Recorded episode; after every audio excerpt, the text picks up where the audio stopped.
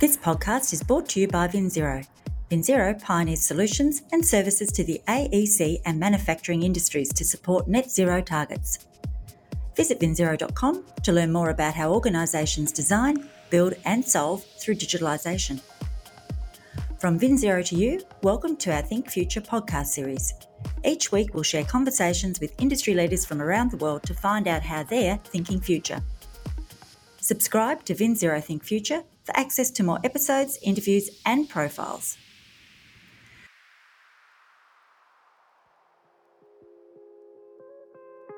Esther Sperber founded Studio ST Architects in 2004 in New York City. Their award winning design work includes synagogues, apartments, multi-family housing, schools, and art galleries. Their projects combine renovation with adaptive reuse, and she joins us today to talk about the rewarding results that are being achieved for clients and communities as Manhattan shifts towards a sustainable built environment. Welcome to the program, Esther. Hi, thanks for having me. Esther Studio ST are doing some interesting projects across Manhattan, utilising renovation with sustainability in mind. What can you tell us about those projects? In general, in architecture, often the more glamorous projects are the ones where you start from scratch, where you're building a new building out of the ground. We do some of those projects, but the vast majority of our projects are actually renovations of existing structures. And I find that this is a area that doesn't get enough attention and credit because as we know so much of the built environment is already existing and trying to bring things up to become more energy efficient and more sustainable has a lot to do with figuring out how to take these old structures that are already built and revitalizing them, making them work for 21st century uses. And that's one of the things we've been focusing on, trying to take these older buildings and make them work for our current clients. We, for example, just finished two large renovations of synagogues. One is in Manhattan, as you mentioned, and one is actually near Chicago in a town called Skokie. The synagogue in Manhattan is a building from 1927. It's a really solid building with some really beautiful details. But many of the things that we care about today were not something that was paid attention to 100 years ago. So there are many things that need to be brought up to code. There are some safety things like smoke alarms and sprinklers and things like that that we feel are important in order to have a safe building. There's also the energy efficiency in terms of replacing lighting with LED lights bringing things to the comfortable light level so that older people can enjoy their experience and be able to see properly. Putting in new heating and air conditioning systems, putting in a new air conditioning system is actually making it more energy efficient because the patchwork of old pieces of equipment from different times and with different types of refrigerant fluids that are no longer up to code can make buildings actually very inefficient. So, in a way, you can make the building both more efficient and more comfortable at the same time by bringing it up to current standards. It's really exciting when you can take a building that's existing and keep the bones of it, keep the spirit of it, most of the structure, but then do these improvements in it. So, what are the key elements required for encouraging your clients to reuse or renovate rather than build new? I think many of our clients, once we start discussing this topic, are quite amenable to this. I think there are a number of key items that make them excited about renovating their building. I think if you start with the first thing, often there is obviously a budget question like, can they afford to start from scratch or not? And many times, renovating the existing building will be more cost effective. So that's always an easy in. But there's, I think, a lot more to that. So I think many of our clients, especially the institutional clients, schools and community centers and synagogues, as I mentioned, feel like part of their mission is to be good citizens of the world, to try to tread lightly on the planet, provide ethical behavior in all aspects of their institution. They care a lot about people, they care a lot about community. As soon as you tell them that this is an opportunity to be more sustainable by keeping large parts of the building, by being more specific about what parts of the building need to be demolished and what parts can be kept, talking about insulating water lines and making windows um, that are more efficient. Um, it's usually quite easy to convince these people. And it's also quite easy for them to then go out to their members and communities and do the fundraising that they often need to do because it everyone wants to do the right thing especially if it's something that they can afford to do so for all of our clients once they know that doing the right thing is going to also enhance their mission and give them a beautiful and functional building, they're very excited about it. Another part of this that sometimes is a little underappreciated is that many clients are actually emotionally attached to their buildings. It's not just that they want to keep the building because it's less expensive than tearing it down and building a new building. There's like an institutional memory, there's an institutional emotional attachment to some of these structures. And the idea that they can keep it and at the same time make it work for them is really exciting for them. And so, when it comes to that type of emotional attachment you're describing, what's been one of the more rewarding projects recently? When it comes to the emotional attachment, I think some of the synagogue projects I've done have been the most rewarding, and it's very gratifying to see the congregation coming back into a building after it's been renovated and making new use of it. So, in some buildings, our synagogue that we renovated in Skokie, they had this very large sanctuary that could seat a few hundred people, but it was designed in the early 60s. So people sat in rows a little bit like in a movie theater with fixed seats, and the rabbi and the cantor and the choir would stand up on this big stage.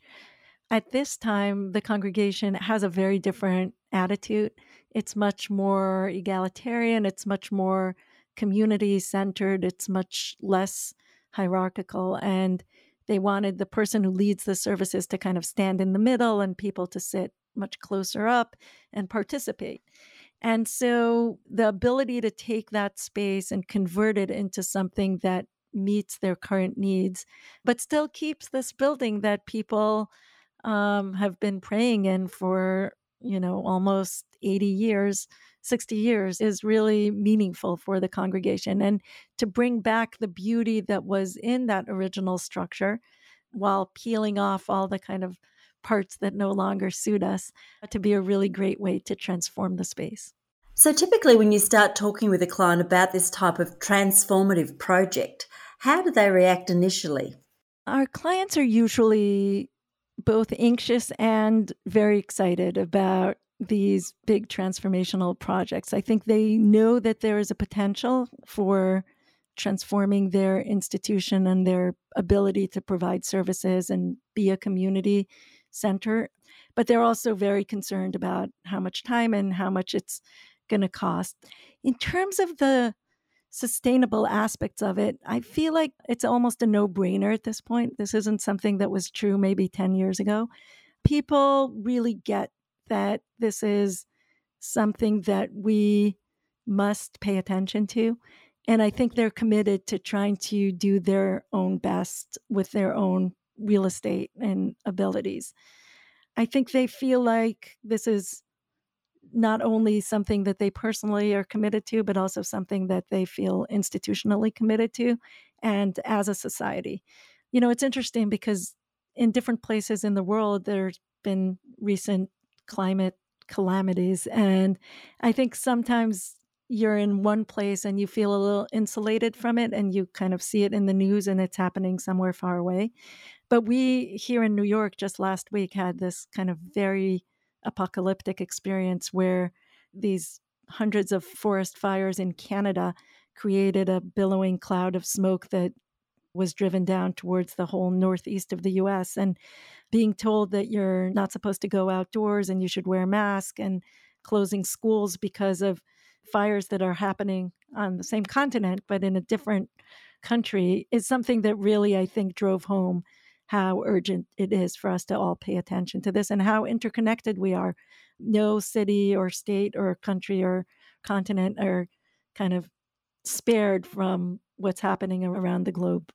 So it becomes a almost moral and ethical commitment of our clients and of our profession as architects to try to address these issues.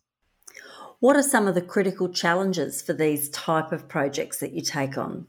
One of the challenges is that even while you're trying to tread lightly on the planet, there are there are aspects of bringing a building up to current standards and current codes and adapting it to the uses that we're expecting now, there are aspects of that that definitely have impact. And a lot of our projects include a certain portion of demolition of existing parts of the building walls, ceilings, floors, structure, old plumbing fixtures.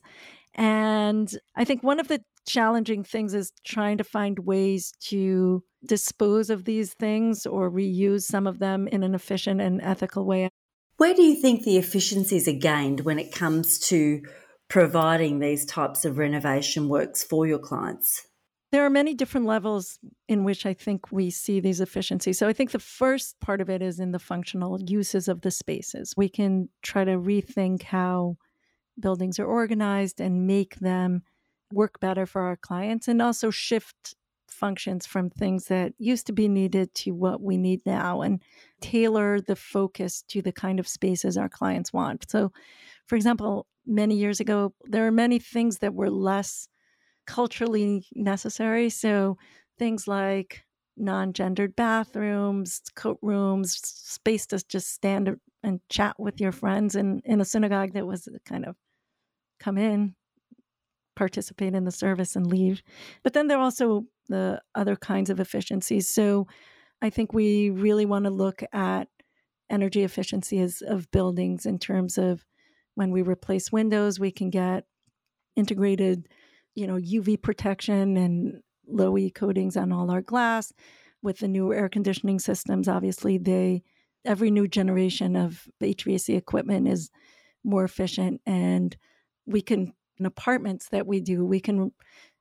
The funny thing about New York is you can buy an apartment for many millions of dollars that doesn't have any air conditioning and doesn't have a washing machine either, and definitely doesn't have parking. It's one of those crazy things about living in Manhattan. But all the old buildings still have window air conditionings, which are noisy and inefficient in many different ways. But when we replace six or eight of those window units with one central system, the energy that they're using is equivalent to one of those window units. So we're bringing it up to code. We're eliminating all the heat loss that we have in the winter because most people just don't take those window units out in the winter. So it's almost like they have an open window and they just crank up the heat. Then, of course, there's thermal efficiency in terms of any kind of exterior walls or roofs that we can redo and improve the efficiency and the functions of those buildings. So those things are really very important to us and resonate with our clients. We also really like to try to select new materials that we know are healthier both for the inhabitants and for the planet. So obviously avoiding VOCs, the kind of wood treatment that we use, the kind of fabrics, all of that is something that we pay a lot of attention to. And then I think lastly, there's the wellness aspect. So there are so many different ways to rate buildings, and we're not so focused on the ratings, but in terms of the sensibility of what we're trying to achieve, there are the environmental efficiencies of the building, but then there's also the wellness experience of the people using the building. And that I think is equally important to us. And in that sense, we can do a lot to improve the the experiences bringing in daylight which obviously is also helps with the energy because we don't need to light the space as much but also really allows people to see what time of day and what season of the year they're in. At our Skokie synagogue, we actually replaced these very dim, kind of fake stained glass windows. They were actually made out of plexiglass with new windows that are double glazed and also operable. So people, I think post pandemic, people are very aware of having fresh air, of the ability to open windows, which I think a lot of buildings were not focused on in the past. So we can open all the windows and bring in fresh air when the weather is good. It has kind of lovely weather in the spring and fall and even in the summer. Um, and then we put in a very large triangular skylight over the main um, sanctuary prayer space um, that really allows you to experience the time that eh, while you're sitting in prayer you can see the sun setting and the um, and the sun shining on nice days you can see the weather you can see it when it's raining and when it's spring so um, that really elevates the experience of the people in the space um, so those are additional things that I feel are very important and something we try to focus on. Are you looking for a digitalisation and net zero partner to help you achieve your goals? Join the thousands of AEC and manufacturing customers globally who have turned to VinZero to start their journey toward a net zero future. With 32 offices around the world, VinZero can connect you to the right technologies and workflow processes so you can maintain your competitive position and increase profitability. VinZero has an industry expert to help you navigate the best pathway forward wherever you are on your digitalisation and net zero journey. Visit vinzero.com to find out more. So, we've talked quite a lot about synagogues and institutional renovation work. What are some of the trends you are seeing in the design space when it comes to commercial or residential applications in Manhattan? Some of the new trends that we're seeing actually came out of people's experience with the pandemic, where we realized how much we need outdoor spaces. So we recently completed a an apartment building, a ground up multifamily building in Jersey City, which is right across the Hudson River from um, downtown Manhattan. And we actually designed it in 2019. So not yet knowing what we now know. But our client was very future thinking in the sense that he wanted every tenant. There are 10 apartments in a commercial space on the ground floor. He wanted every apartment of in the building to have access to private outdoor space and also some communal spaces. And so each apartment has a nice little terrace, either overlooking the street or overlooking the backyard and the kind of roof view of uh, Jersey City. There are two apartments on the ground floor that have the use of the backyard. And then we have some communal shared spaces. We have a portion of the roof, which is a green roof, which is in order to make the building more sustainable and part of the Jersey City new zoning requirement. And the rest of the roof is kind of a shared outdoor space for tenants with seats and picnic tables and actually a little vegetable garden that people can get their own planter box and grow tomatoes. We also have a little gym that people can use. And then a few other things that were added were the very spacious bike room in the basement to encourage people to commute using bicycles. We made a, a bike room with a room for about two or three bikes per family. And this turned out to be not only, a, again, I think I'm going back to the theme of when you do the right thing, it's also often financially or functionally productive. This turned out to be a, a great selling thing for the owner. And these are rental apartments. They all rented out within the first week that he put them on the market. And the tenants are incredibly happy about these amenities. So it certainly seems to be a theme there for concern over well-being when it comes to the design elements. Yeah, I see that very much in our residential interiors in Manhattan. We do a lot of very large apartments. Often they're combination duplexes or side by side combinations of apartments. And I think there's a real trend towards looking for a kind of simplicity, a, a kind of clarity in the design. I think using natural materials is something that I see many of our clients gravitating towards real woods, beautiful fabrics. People want to know where these materials came from and what they're made out of. There's a sense that we know what wood is and stone and glass, and then there are all kinds of other materials that we just kind of don't really know what they are and we'd rather avoid in our homes. I've also seen some kind of return to more ancient traditions. In a few of our projects, we've been looking at uh, Tadelakt, which is a traditional Moroccan plaster that's waterproof that can be used now in instead of tile, instead of porcelain tile or stone in bathrooms. So you can use this as the finish coat in your shower tub. And it's not maintenance free, but it is designed to have some kind of upkeep, but to really ha- be a living, breathing material that has ties to a real ancient craftsmanship. And there are other types of interesting plasters that we've seen people gravitate towards. And I think that's an interesting shift from maybe 10 or 20 years ago. This return to the natural materials and an emphasis on wellness and health. It certainly is. So, what challenges still need to be solved, do you think?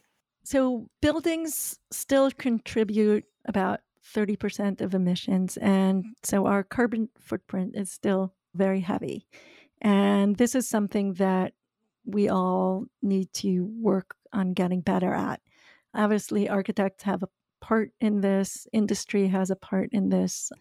The political and legislators have part in this. And I think this is a kind of world collaborative project. It's not something that any one of us can do, but I think we have to learn and become better at it. I think there's a lot of research and technology and innovation that's happening. And I think that's going to help us and bring some breakthroughs that we might not know about yet. Much like we had the journey from incandescent bulbs that were incredibly inefficient. And then we were all excited about fluorescents, which were much more efficient. And then, you know, boom, we have LED lights, which are a hundred times more efficient than the fluorescents. And, you know, I have faith in our human ability to innovate and find solutions. And so I think that type of progress is going to happen in other areas as well. I think the other part that is challenging for us as architects is the ability to find out information about where materials came from and what kind of ingredients are in that cooked dish that we're using.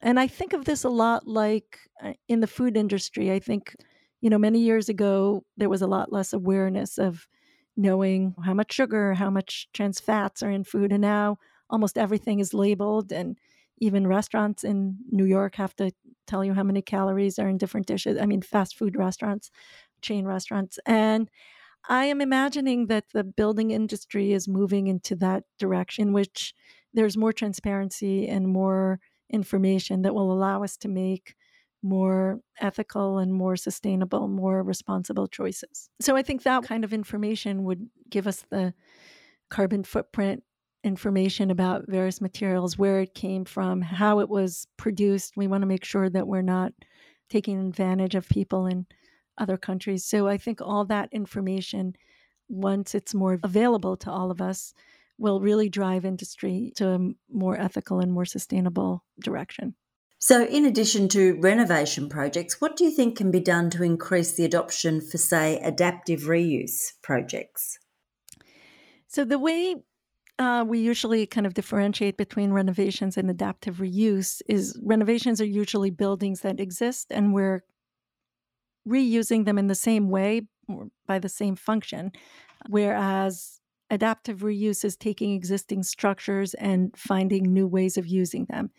And i think there are a lot of opportunities for that and i think we do need to encourage owners and clients and, and developers to do more of that one of the interesting things that people are thinking about right now has to do with office spaces because as people have moved towards working at least part time from home, um, there's a lot less need in Manhattan for some of the midtown office buildings, and there's a, a reduced demand for that.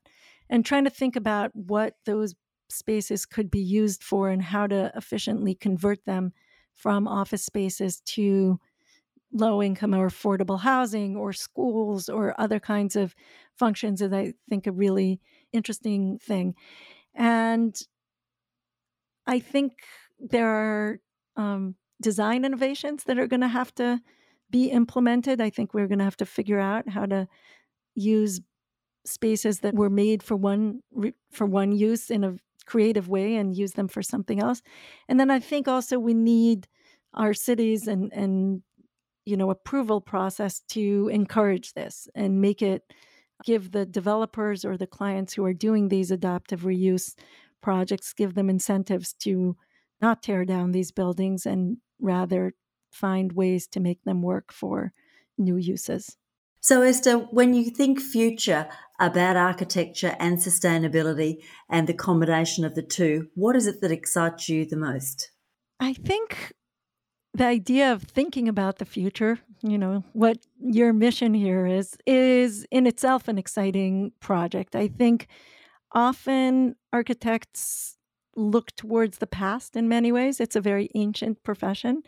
And in some ways, it hasn't changed. We're still trying to make space for people to, you know, live with their families or work or meet with their communities.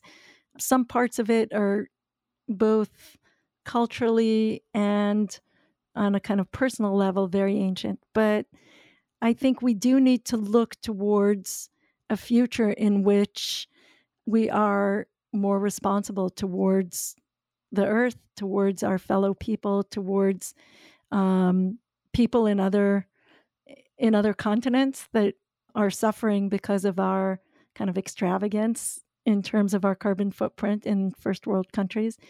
And so I'm excited about the new innovations that I am sure are going to happen. And I'm excited about the ideas of looking towards preserving existing buildings, renovating them, adapting them, becoming something that is more visible towards a larger public, something that is recognized and appreciated and and gets the kind of photos in the magazines that often are reserved for the kind of flashy new buildings. So I think once we as a society can shift our view from trying to always build the latest and shiniest new building to trying to preserve some things that are already there, I think we will be able to shift our industry in the right direction. Well, Esther, it's certainly great to have organisations like ST Studio helping us to tread lightly on the planet, and I thank you for joining us today. Thank you so much for having me. It's wonderful talking to you. This podcast was brought to you by VinZero. VinZero help the AEC and manufacturing industries keep pace with digital change and achieve their technological and sustainability leadership goals. VinZero is a company that cares about creating and building a better world. Together, we are working with industry and environmental experts, providing forums and platforms through our VinZero Think community to create conversations that matter to our future generations. We invite you to join in the conversation and participate in our Think community. Like and subscribe to Think Future to stay up to date with the latest innovations and conversations as we take AEC and manufacturing around the world closer to zero. You can download our podcasts at vinzero.com or from your favourite podcast platform. From VinZero Think Future, thanks for listening.